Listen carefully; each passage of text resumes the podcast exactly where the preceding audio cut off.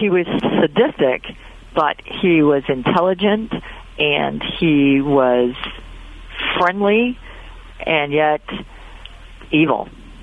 That was Melissa Holsman, a journalist who has written extensively about the now-deceased serial killer David Alan Gore and his accomplice, Fred Waterfield. The last of the pair's killings took place thirty-five years ago this month in Vero Beach.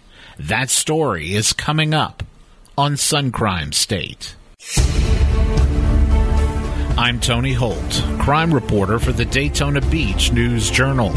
Welcome to Suncrime State, a weekly podcast that takes an in-depth look at Florida's biggest crime stories of the past and present. In this episode, I'll discuss the death sentence recommendation made Wednesday by a Saint Johns County jury for convicted double murderer James Colley, Junior In August twenty fifteen, Colley opened fire on four people inside his estranged wife's house. Two people, including his wife, were killed. In that segment, you'll hear from Saint Augustine Record crime and justice reporter Jared Keever. You'll also hear portions of some heart-wrenching trial testimony. Later, I'll discuss the life and crimes of serial killer David Alan Gore. He and his cousin, Fred Waterfield, grew up together in Indian River County, Florida. They also abducted and murdered women together. Gore was executed in twenty twelve. Waterfield is serving a life sentence. My special guest for that segment will be legal affairs reporter for TCPalm and the Treasure Coast Newspapers, Melissa Holsman, and former columnist for the Treasure Coast Newspapers, Russ Lemmon. Coming up, a death sentence for James Colley. I had one sister, one person who had the same parents as me, one person in the world who came from the exact same place as me. She was my person. The person that I could talk to about anything, and he took her from me. That was Tammy Malone, the sister of Amanda Colley, who was gunned down inside her Saint Johns County home on August twenty-seventh, twenty fifteen. Last week, twelve jurors unanimously agreed to recommend a death sentence for James Terry Colley, Junior, Amanda's estranged husband. James Colley also murdered Amanda's friend, Lindy Dobbins. The shooting rampage occurred inside Amanda's home in Mirabella, an upscale neighborhood located northwest of Saint Augustine. Two others inside the house that morning, Amanda's boyfriend, Lamar Dubberly, and her other friend, Rachel Hendricks, escaped the shooting. They ran to separate homes in the neighborhood and beckoned the first person they saw to call nine one one. Dubberly came upon a landscaping crew while Hendricks banged on a door a few houses down and convinced the homeowner to make the call. By the time Saint Johns County Sheriff's deputies arrived, they had found the lifeless bodies of Amanda Colley and Lindy Dobbins inside the house, along with a handgun with an empty magazine. James Colley was arrested several hours later in Wise County, Virginia. He was pulled over by a sheriff's captain who testified at trial earlier this month that he found firearms in the car and also observed blood on Colley's face. Jurors convicted Colley on July eighteenth. They returned to court five days later to start the penalty phase, which concluded Wednesday with a death recommendation. Colley, who was convicted of two counts of first-degree murder and other charges, still awaits his formal sentencing, which is scheduled for October second. During the guilt phase of the trial, the state had already presented many of the aggravating factors that are required for a jury to recommend a death sentence. Perhaps the most jarring evidence was the pair of nine one one calls made by the slain victims. Neither was able to speak to the call taker because they had come face to face with the crazed gunman. Seconds after they called, they were fatally shot. Here is one of those calls, the one made by Amanda. I offer this warning. It contains some very disturbing audio, which may be difficult for sensitive listeners to hear. Down over there.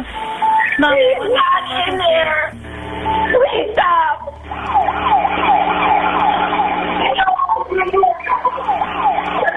Put that down. Put it down. Hello.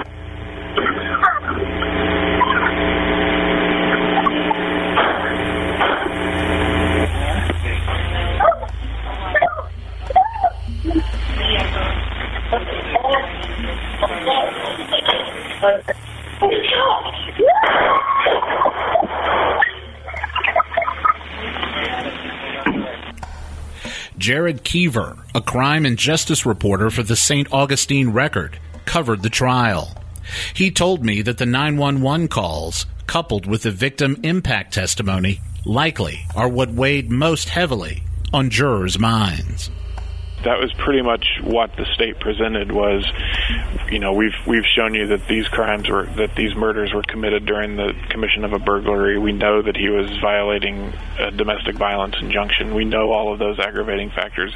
We've proven those to you. And um, and then some, some victims' family members and friends did read some, some kind of impact, what they call impact statements. Those impact statements were very emotional. More on that later. Keever also told me that defense attorneys argued hard to keep Colley off death row. They took a two-pronged approach to that. They presented two things. You know, one was just um, testimony from, from at least one sister and friends, other family members, cousins, co-workers, who, you know, just essentially testified that Mister Colley was a good father and, and a hard worker and a... And a and a coworker they enjoyed working with. And the other portion of, of the of the what they call mitigating factors that the, that the defense offered was kind of this ambient defense that, that had been hinted at earlier in the trial, that perhaps Mister Colley was, was not in his right mind when, when he killed Amanda and Lindy. Colley allegedly took more than just Ambien in the hours before the murders. He apparently went on a cocaine and alcohol bender the night before, and it lasted well into the morning. He did this in spite of having to appear that same morning in a Saint Johns County courtroom for an injunction hearing. His estranged wife had accused him of violating an injunction she had previously filed against him. Furthermore, Colley decided around four a.m. that same morning to burglarize his wife's home. He wanted to do some investigating to see whether his suspicions were true about whether she was having an affair. Authorities said he did uncover that evidence, which further enraged him. Here is Keever talking to me in more detail about Colley's actions during the twelve hours or so before the shootings. He had gone out drinking the night before the murders and done some cocaine with a friend up in Orange Park, and that's why he was still awake at four o'clock in the morning when he when he broke into the house, basically in the middle of the night, and, and you know, found the confirmation that, that she was having an affair. And um, the case the defense presented in that was that he... He, you know, left left there. He he spoke to a friend, a, a neighbor that, that lived nearby, and then he went home and knew that he had court. He had to be in court the next morning for, for violating the injunction previously, and took took uh, two half tablets of Ambien, is how they, they always presented it, and um, got a few hours of sleep, and then woke up, and you know they said they. tried to convince the jury that, that all of that, coupled with painkillers and, and antidepressants and other prescription drugs that he was on, created a, you know, kind of a, a mental state where he, he wasn't he wasn't entirely in control of what he was doing. During the penalty phase of the trial, the state called one particular witness to the stand in an attempt to poke holes into the defense's argument that Colley was in a severely altered mental state the morning of the shootings. A strange thing, something I hadn't seen before in covering trials, the, the state also went ahead and called the county judge as a witness who who sentenced Mister Colley to probation that day for violating the injunction, and the judge, you know, testified that he didn't seem like he was he was under the influence of any chemicals at the time that he appeared in court or anything like that. So that was a that was a kind of a strange twist that, that you often don't see another judge getting getting called to testify in a case, but. After the injunction hearing on August twenty-seventh, twenty fifteen, and after Amanda came home to find that her house had been ransacked, she called her friends. They came over to console her. Amanda also filed a report with the sheriff's office. A deputy left her house not long before Colley showed up in a homicidal rage. Prosecutors said Colley was there to kill Amanda's boyfriend, but after he heard the first couple shots that came from outside the rear sliding door, that boyfriend escaped through the garage. The others in the house retreated to the master bedroom. Rachel Hendricks got away after Colley shot Amanda and before he shot Lindy. Jurors, before recommending death, had to consider the following aggravating factors. The defendant had previously been convicted of a felony. He committed first-degree murder during a burglary. The attack was especially heinous, atrocious, and cruel. The attack was cold, calculated, premeditated, and committed without regard to its moral or legal consequences. And the attack was committed while a domestic violence injunction was in place. Those factors, in the end, outweighed any mitigating factors the defense offered. Among the witnesses who testified during the penalty phase of the trial last week were Amanda's sister and close friend, as well as Lindy's father and husband. Amanda was a mother of two. Lindy also was a mother of two, and she was a stepmother to her husband's teenage son. Lindy's husband, Chris Dobbins, gave some of the most emotional testimony during the entire trial. Dobbins and his wife were married for twelve years. His oldest son, Christopher, was close to his stepmother. The couple had two children of their own, a son and a daughter. They were nine and ten years old, respectively, when their mother was killed. Here is the story Dobbins told jurors while on the stand. Moments after the shooting, Dobbins Children's Elementary School, which is located in the same neighborhood, was put on lockdown. Dobbins got the call from the school notifying him about it while he was in the middle of a business meeting. He texted and called his wife a few times, but there was no answer. He called her workplace, and a coworker of hers told him that she had left work early that morning to help her friend, Amanda. Dobbins started to panic. He left his meeting and ran out to his car. He started driving home. He kept calling his wife. There was still no answer. Then he called his kid's school. It was still on lockdown. Dobbin used an app on his phone to search for his wife's cell phone, and it was inside Amanda's house. He started heading there. As he got closer to Amanda's street, he noticed it was flooded with deputies. He parked his car. I walked down the street, saw police tape blocking the road, told an officer standing by her, by my wife's phone and her car were at the house at the end of the street. He asked for my name, and after a few minutes I was introduced to Detective Samantha English, who shared with me the most horrific and unforgettable words I've ever heard. My wife Lindy and her friend Amanda were shot and killed in Amanda's home, and they were still searching for the defendant who fled the scene. As he said those words, they were still searching for the defendant who fled the scene. Dobbins looked up from his prepared statement and stared directly at the defense table. Dobbins described how he had to call relatives to give them the news. Then he had to do the unthinkable, tell his children that their mother had been killed. He was driven by a female deputy to the school to pick up his son and daughter. He remained mostly silent while his children kept asking him questions. They knew something wasn't right. "Why didn't Mommy pick us up?" they asked their father. "Who was this lady with you?" Why do we get to go home first? He sat them down and told them what happened. Mommy and Miss Amanda were killed. Dobbins continued with his testimony. By then, several people were sobbing inside the courtroom. When people experience a loss or a tragic event, you hear them talk about getting used to their new normal. Well, here's a look into what our family's new normal is like since Lindy's death.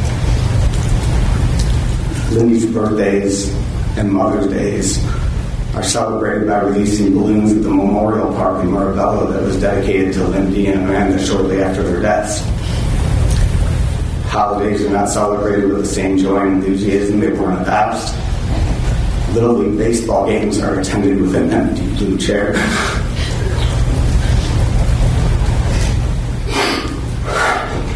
For Lindy to sit in and watch Patrick play.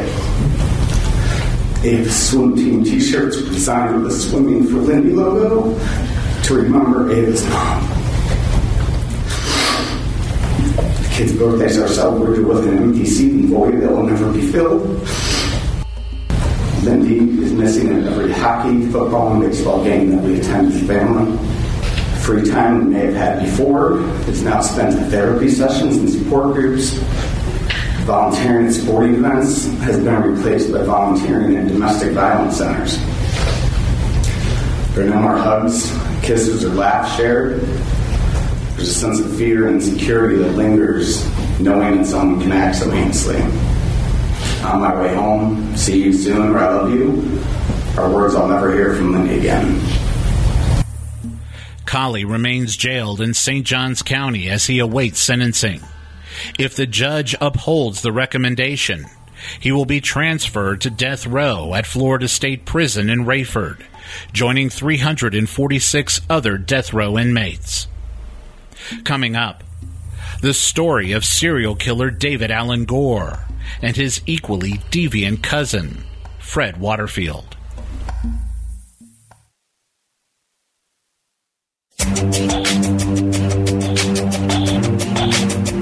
He didn't just harm and kill the victims that he was involved with. He really murdered a whole community when Vero Beach came to realize who they had amongst them and the evil in this man's heart. It was July twenty-sixth, nineteen eighty-three. A seventeen-year-old girl burst through the door of a house and ran down the dirt driveway toward the main road. It was a long distance to the road. She was naked. Her hands were still tied. She had been raped. Her attacker, David Alan Gore, chased after her. He had a gun in his hand. He fired a shot over her head in an effort to get her to stop, but she kept running. The ground was uneven. She tripped and fell. She tried to get up and keep running.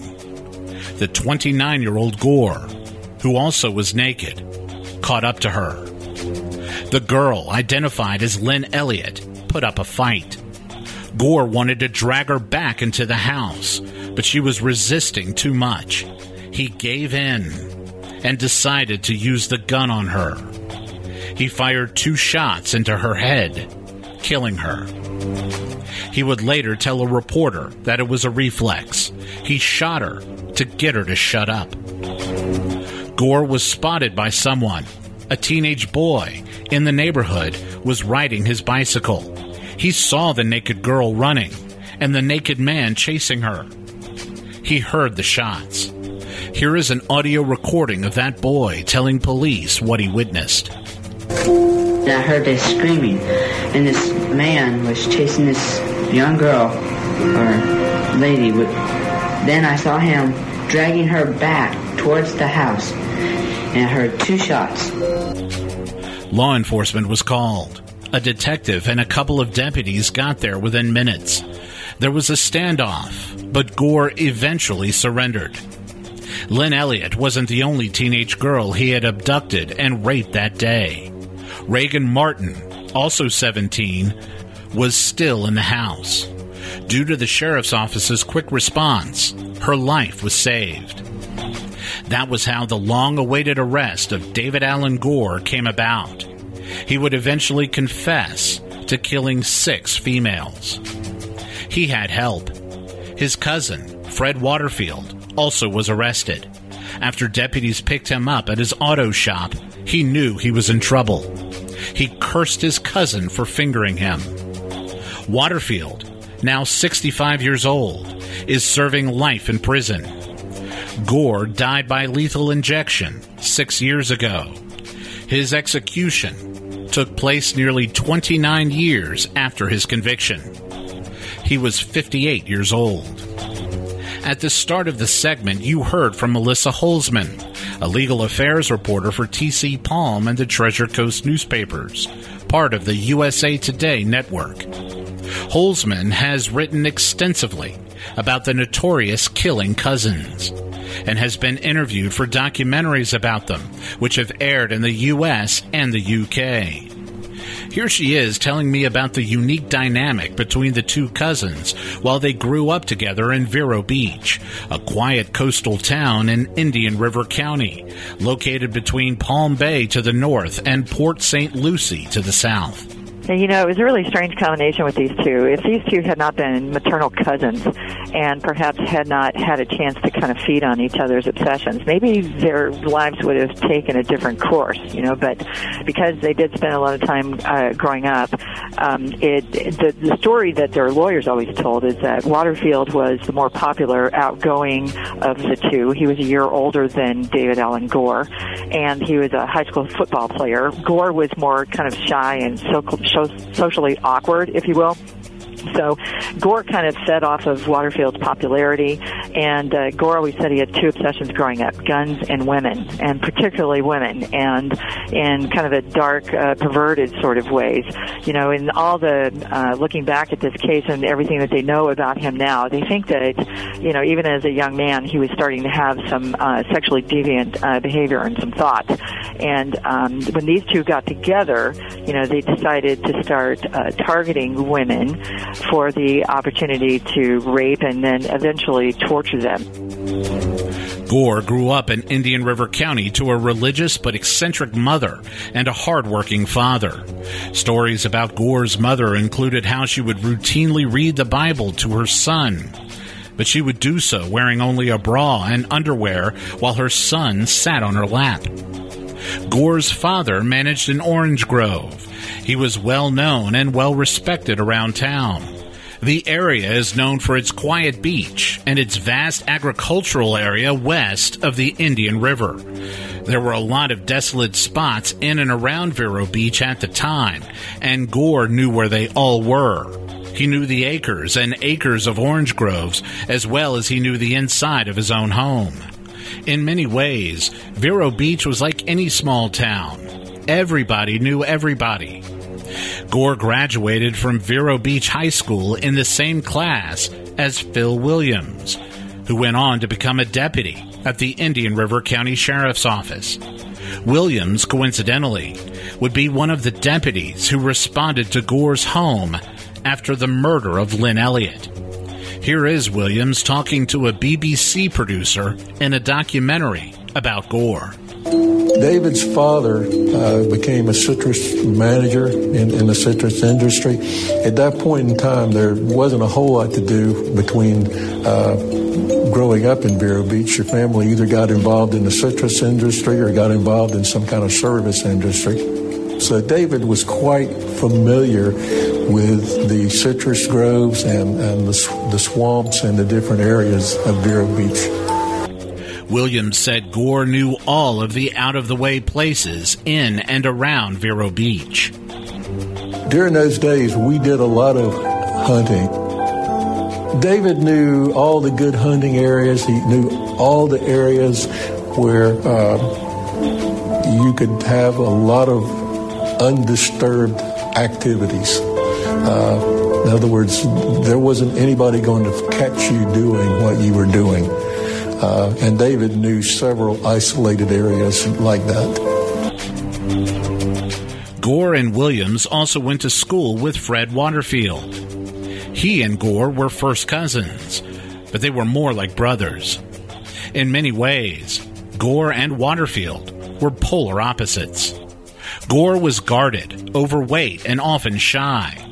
Waterfield, by comparison, was tall, lean, outspoken, confident, and popular. Gore was suspected of harboring some jealousy for his cousin, but he looked up to him, too. Gore and Waterfield were similar in one significant way. They liked the thought of sexually abusing women. By the time they were in their late teens, Gore and Waterfield started carrying out some of their dark fantasies. They chose someone close to them to experiment on. Gore's own younger sister wound up being what one clinical psychologist called a sacrificial lamb for the pair of perverts. Holsman told the B B C that Gore pinned down his sister while Waterfield raped her. After that, they decided it was time to go outside the family. One day, in June nineteen seventy-six, a twenty-seven-year-old Miami woman named Diane Smalley drove out of a gas station at Yeehaw Junction on State Road sixty when two of her tires on her Datsun got shot out. Gore and Waterfield were the culprits. She heard the pops, but kept going until she realized her tires were flat. As soon as she pulled over, the cousins rolled up beside her and offered to help. She got out of her car, and Waterfield pressed the muzzle of a gun against her ribs. She was getting into her captor's vehicle when she saw a pair of headlights coming toward her. That's when she decided to make her escape. She did get away, and a couple driving in the area found her running along the road. They picked her up and drove her to a safe place where she called police. Then one day, about a month later, the cousins wound up kidnapping and raping an acquaintance of Waterfield's, German-born Angela Homel, who was twenty years old at the time. Homel had hired Waterfield to help her with her car. She knew him because he had been friends with her ex-husband, and he seemed trustworthy. Homel was abducted and driven to an orange grove. Waterfield grabbed her. Gore raped her. Waterfield was armed with a gun.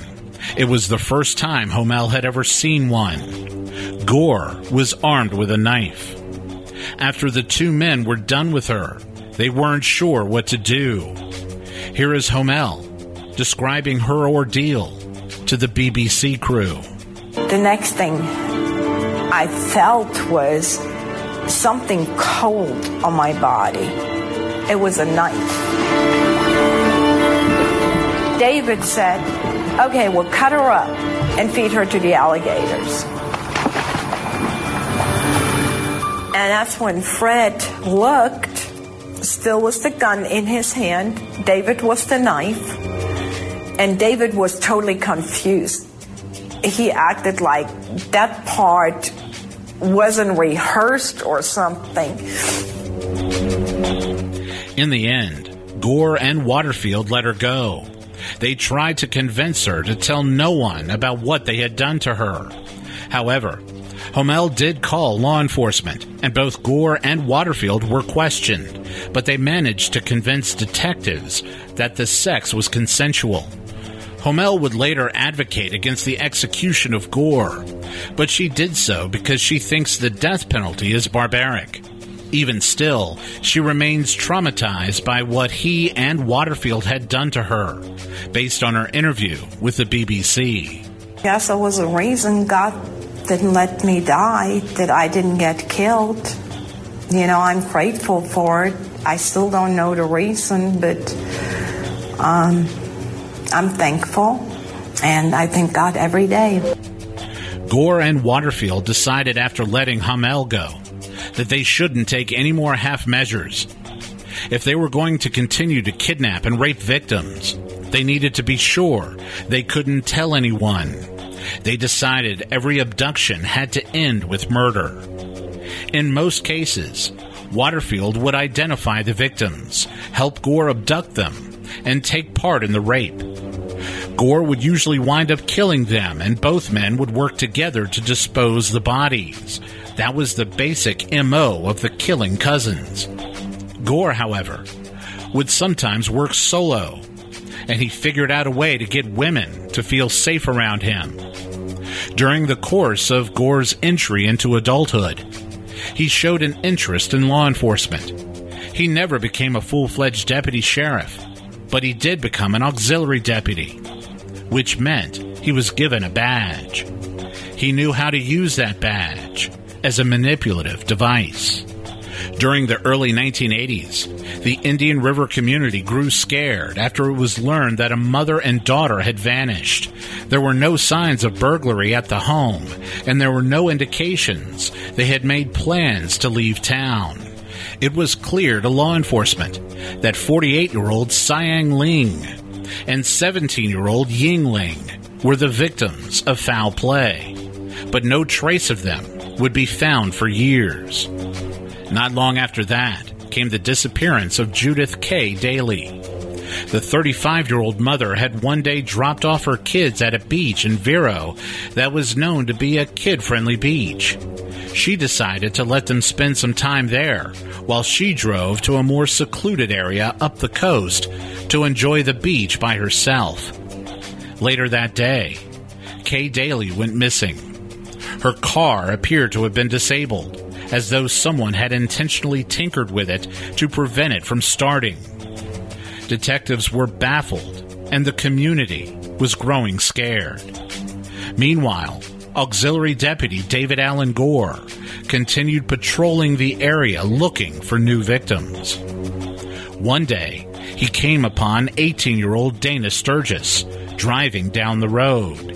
He decided to conduct a traffic stop. Gore flashed a badge and told Sturgis there had been a burglary in the neighborhood. Her car looked like the one that was used in the crime. He took her license and ordered her to follow him. He told her he was going to lead her to a location where someone was waiting, someone who could identify the car. Gore was leading her to one of his favorite isolated areas. Fortunately for her, Gore got spooked at the sight of a couple of fishermen in the vicinity. He pulled over. Sturgis pulled over. He walked back to her car and told her that someone had just called in with a description of the actual car used in the burglary, so she was free to go. Sturgis told her parents what happened to her. Then she reported it to the sheriff's office. Gore was forced to resign as an auxiliary deputy after an internal affairs investigation was opened. After that incident, detectives started thinking maybe Gore was a suspect in the cases of the three women who had disappeared. Not long after his thwarted abduction, only a couple weeks later, Gore struck again. A woman, Marilyn Owens, showed up at a doctor's clinic in Vero Beach. Here is Holsman talking to me about what happened on that day. Yeah, that was a really bizarre story. In fact, um, after that incident, he ended up doing prison time because of that uh, incident, and that really put him on the cops' radar. In a nutshell, what happened in that case is a woman had driven herself alone to a doctor's office, and she was inside um, with some type of appointment. And while she was gone, Gore snuck into the backseat of his her car, and from what I understand from the court records, he had a bottle of vodka, some handcuffs, a, a, a revolver, and he was naked. And she was sitting in the back seat waiting for her to return. And apparently his plan was he was going to use his gun to kidnap her and, you know, do who knows what to her. She saw some movement in the backseat of her car as she was approaching her car. And just lucky for her, there was an off-duty police officer in the lot of the doctor's office where they were. And she alerted him. He went over and saw that Gore was in the backseat. He called for backup. And so they ended up uh, confronting Gore, opening up the car, and finding him there with the bottle of vodka, the handcuffs, the gun. It was pretty obvious that he was up to no good. And he was convicted. And it was when he came back, uh, he was on probation at the time that the Lynn Elliott situation happened.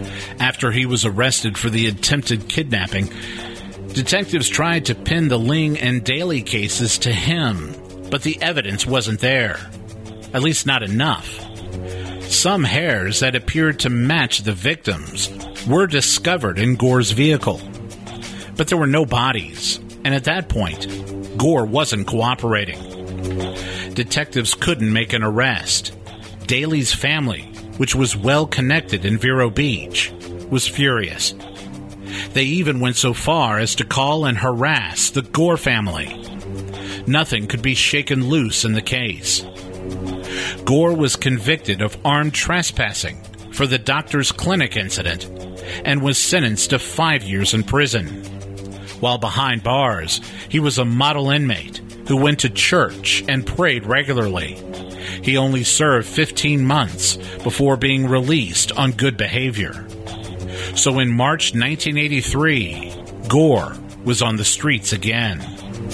Four months after that, Gore and Waterfield, whom he reunited with after his arrest, struck again. They zeroed in on a pair of young female hitchhikers. Here again is Holsman, summing up what the pair did.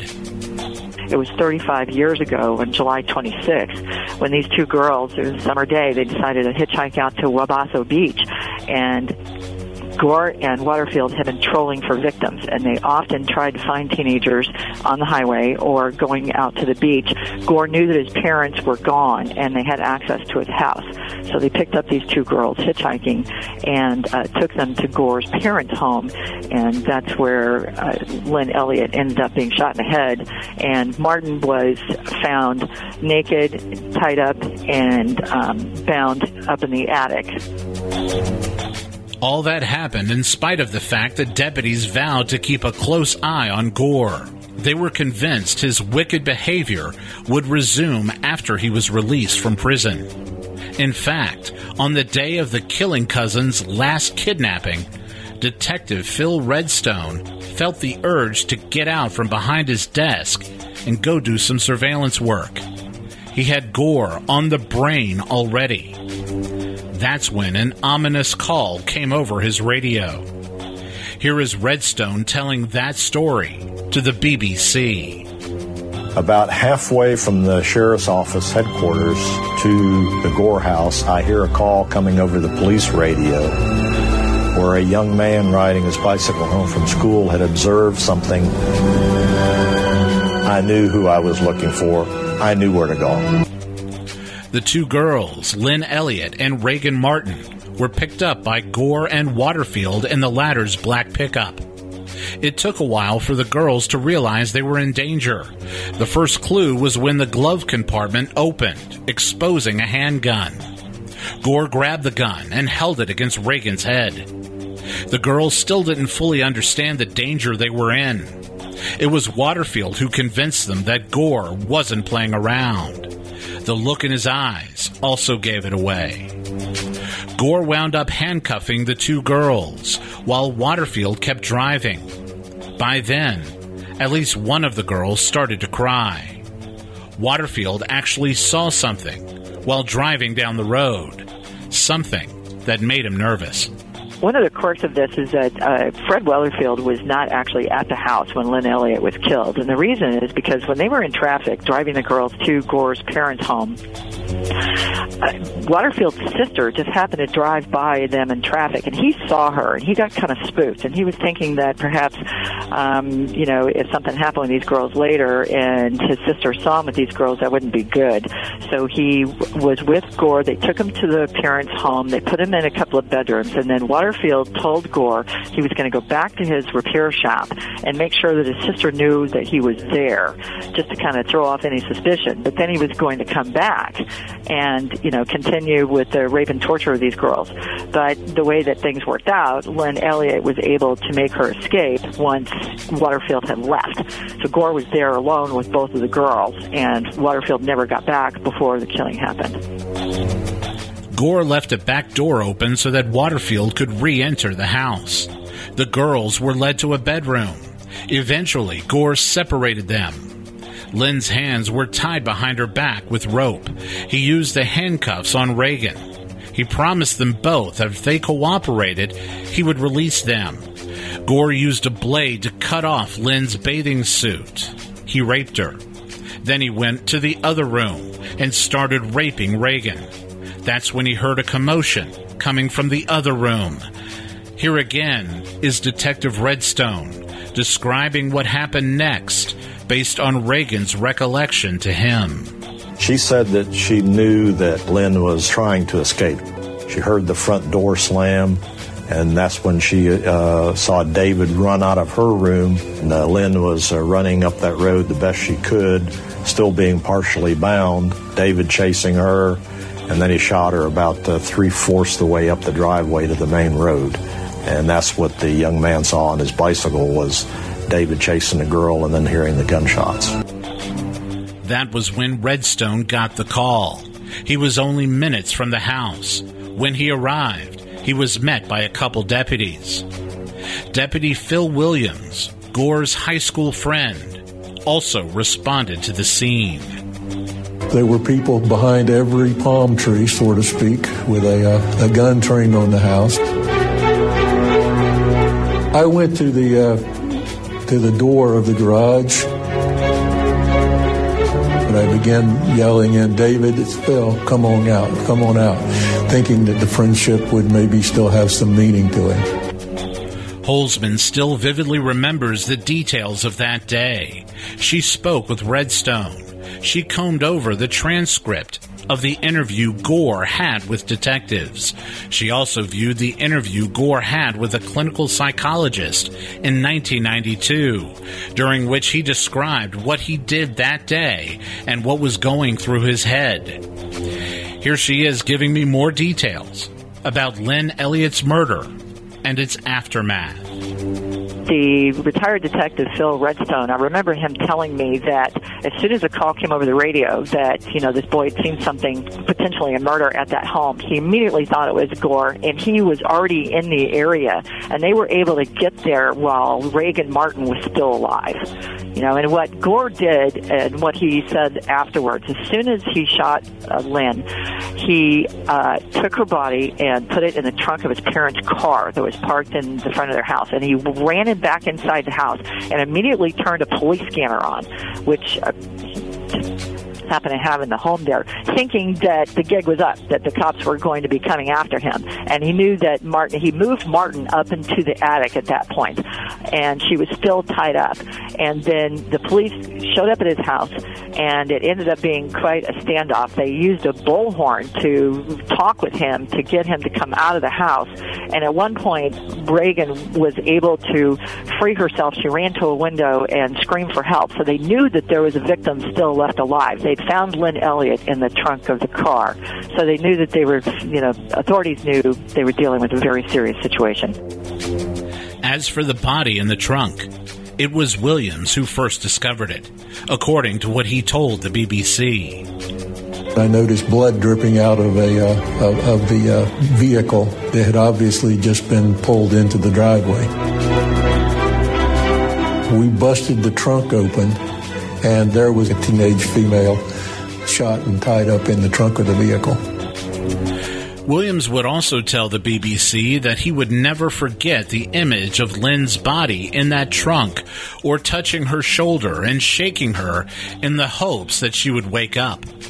The image of Lynn Elliott's body also haunts Redstone. He knew Gore would commit such an act again. He wanted desperately to stop him before another girl wound up dead. He told Holsman in an interview in twenty twelve, quote, "It was kind of a feeling that my worst fears were realized at that scene. And what I feared when he got out of prison was actually confronting us at that moment." After the standoff was over, and after deputies took Reagan Martin to a safe place, deputies obtained enough information to apprehend Fred Waterfield. He was arrested at his workplace. Both men were charged with first-degree murder. The authorities would get confessions of previous murders from both men, and they got a lot of information from Gore. He admitted to killing the three women who went missing in nineteen eighty-one, the Lings, as well as Kay Daly. Additionally, Gore confessed that he and his cousin picked up Orlando teenage runaways Barbara Ann Byer and Angelica Lavallee and killed them. Gore said the fourteen-year-old girls were picked up hitchhiking on Interstate ninety-five in Brevard County. Gore and Waterfield lured them into a van, and Waterfield sexually battered them while Gore drove to Vero Beach. That's where he shot them both in the head. He would later lead authorities to Byers' remains. Lavalley's remains were never found. Gore also described to authorities how he and his cousin killed the Lings. Gore lured Ying Ling, the seventeen-year-old, into his truck after she stepped off a school bus near her home. He used his sheriff's deputy badge to convince her to come with him. He drove her home, where he later pulled a gun on her and her mother, abducting them both. He raped both of them in an orange grove and then killed the mother. He summoned his cousin, who wound up raping the seventeen-year-old before telling Gore to get rid of her. In nineteen eighty-three, Gore led authorities to a citrus grove where a pair of thirty-gallon drums were dug up. The remains of both women were found inside. More remains were found a year later at another citrus grove. Gore had dismembered their bodies. As for Kay Daly, Gore said he had stalked and kidnapped her. After disabling her car, and after she tried to start it, he pulled up in his truck and offered to help her. Again, he used his badge. He got her in his vehicle, at which time he pulled a gun on her and handcuffed her. He took her to an old trailer at another citrus grove where he raped and strangled her. Daly's body parts were later found in a garbage bag. Russ Lemmon is a former columnist for the Treasure Coast newspapers. In twenty ten, he noticed a tribute to Lynn Elliott that was published in the paper by her mother, Jeannie. Lynn Elliott's mother, every year she put in a tribute to her daughter, and uh, her daughter was killed by Gore in uh, nineteen eighty-three, and this is two thousand ten still, and every July, uh, I think it was July twenty-sixth, the date that uh, her daughter was killed, she would put in a tribute to her, to Lynn Elliott. And in two thousand ten, I was just curious about this whole thing. Uh, like I said, I hadn't written anything about the Gore situation. But I, I contacted the mother, Jeannie, and, you know, asked her to come in for an interview, and, and we got together, and, and I wrote about it. Russ reached out to her. She wasn't interested in an interview at first, but Russ continued communicating with her, and eventually the two struck up a friendship. Lemmon wound up sitting behind her and her ex-husband, Carl, at David Alan Gore's execution in April twenty twelve. Lemmon said he will never forget how much of a weight seemed to be lifted off of them that day. A series of developments needed to happen before that execution took place. Lemmon pointed out to me that Jeannie's tribute was the first critical part of it. Then Lemmon wrote a column, and his subsequent columns kept the story going. Then came a book published in early twenty twelve by former Washington Post reporter and famed author Pete Early, titled The Serial Killer Whisperer: How One Man's Tragedy Helped Unlock the Deadliest Secrets of the World's Most Terrifying Killers. One of the killers depicted in the book was David Alan Gore. Basically, the book is about a teenage boy who suffered a traumatic head injury during a jet ski accident. After the accident, he started showing some of the same psychiatric symptoms that serial killers regularly show, according to the author. As a result, the boy started writing letters to killers in prison, and Gore was one of them. Gore was the worst of them, based on the letters he wrote. He described his murders in detail. He described the noises the victims would make while his cousin raped them. He talked about how he would assure the women that he would let them go, only to kill them later. He talked about how one of his victims actually fought back and how that made him angry. Lemmon read the book, and he was horrified by it. At the end of one of his columns, he wrote that he hoped Governor Rick Scott would read it too. Coincidentally, Scott showed up at the Treasure Coast newspaper's office for an interview with the editorial board. Keith Early had written a book uh, about serial killers, and David Gore was one of the people featured. And when, you know, we went around the table and we got to ask uh, Governor Scott questions, and, you know, my, my question had to do with uh, Gore. And this was, again, the first week of January of two thousand twelve, and he said he didn't know anything about it, but his assistant there, he told his assistant to make a note of that, and he would look into it, you know, when he got back to Tallahassee. And uh, lo and behold, it happened. He, he I think it was later that January, there was some kind of signal from, I wrote about it, I think on January twenty-second, twenty twelve, that the headline said, "Governor's move puts Gore closer to checkmate." So within three, a three-week period there, that's when it all came together. Had Jeannie Elliott not published those annual tributes, had Russ Lemmon not been moved enough to reach out to her, had he not been aware of the serial killer whisperer, had Rick Scott declined to participate in that editorial board interview, Gore might still be on death row today. Pete Early's book was was key in the, the timing. You know, it was just a the circumstances all came together. It was it was pretty remarkable when you look back on it. You know, I, I give Governor Scott a lot of credit. This Gore was on death row for, you know, decades, and several governors had passed on it, but when Governor Scott said he would look into it, he did look into it. And, you know, I'm not a big death penalty guy, but, you know, he's definitely one person that uh, deserves uh, the death penalty. In the book, Gore even describes killing another victim, one that law enforcement never knew about. Because so many years have gone by, and because Gore was already on death row by this time, a criminal investigation was never opened. But it still raises one pertinent question. Gore is linked to six murder victims and stalked and or raped six more. But do we really know how many victims Gore killed or terrorized? I mean, he even says it himself that, you know, he had this urge to kill that would come over him, and yet he was very smart. He was very manipulative.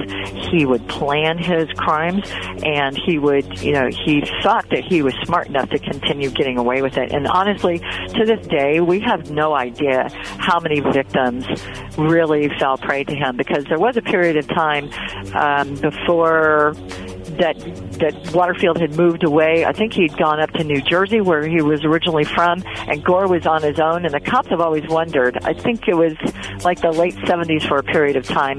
They really don't know how many victims that Gore has really killed. We can be rest assured that no more victims of Gore or Waterfield will be added to the tally at this point. Gore is dead, and Waterfield, who is serving a life sentence at the Hardy Correctional Institute in Bowling Green, isn't inclined to admit to anything. He's still too busy claiming his innocence, according to Holsman. He's been fighting this all along. He's been he's filed numerous appeals over the years. He's tried to wipe out his manslaughter conviction in the Elliott case, claiming that, you know, he left the house, he wasn't even there. And even his lawyer at the time tried to say that the reason that the jury found manslaughter is because it was more of a thing that he knew what was going to happen and he didn't do anything to stop it, more so than he was, you know, guilty of his crime. And I met his twin daughters at Gore's execution. They were outside the prison in the area where people are allowed to gather during Uh, a lethal injection, you know, execution. And to this day, they claim that um, Gore uh, wrongly accused their father of being involved in this. They still claim that Waterfield was, you know, just a patsy in all of this. As for Reagan Martin, she has never spoken publicly about her ordeal. She is now married and is living in Georgia. Lemon told me he exchanged emails with her, but she declined to be interviewed. She did not attend Gore's execution. Lemmon, as I mentioned before, was in attendance. He sat directly behind Carl and Jeannie Elliott. He told me it was surreal seeing Gore lying on that gurney, but it was satisfying seeing Lynn Elliott's parents witness the justice they had been waiting on for nearly twenty-nine years. If you've ever had the opportunity to interview parents of a victim, uh, like like Sad Edward Carl and Jeannie Elliott, you realize what a lasting impact that murder had on them.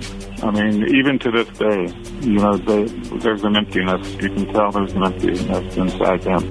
It just felt like justice. You know what I mean? You know, justice prevailed in this case. It, it took twenty-nine years, but um, it, it was good to see them. I was so happy for them to, to, you know, after all they went through, they were so at ease, at peace, more at peace than they were before. Carl Elliott, Lynn's father, spoke to the B B C about witnessing his daughter's killer's execution. This is what he said. While I was watching him die, I said to myself, I condemn your soul to hell. And I kept saying that in my mind. And I hope that is where it went. Thank you for listening. Tune in next week for our fiftieth episode, when I will discuss the two thousand four Deltona massacre that resulted in six people being bludgeoned and four people being convicted of murder, including two who were sentenced to death. Among my special guests for that episode will be former Volusia County Sheriff Ben Johnson and Daytona Beach News Journal justice reporter Frank Fernandez. Join us next week for that one.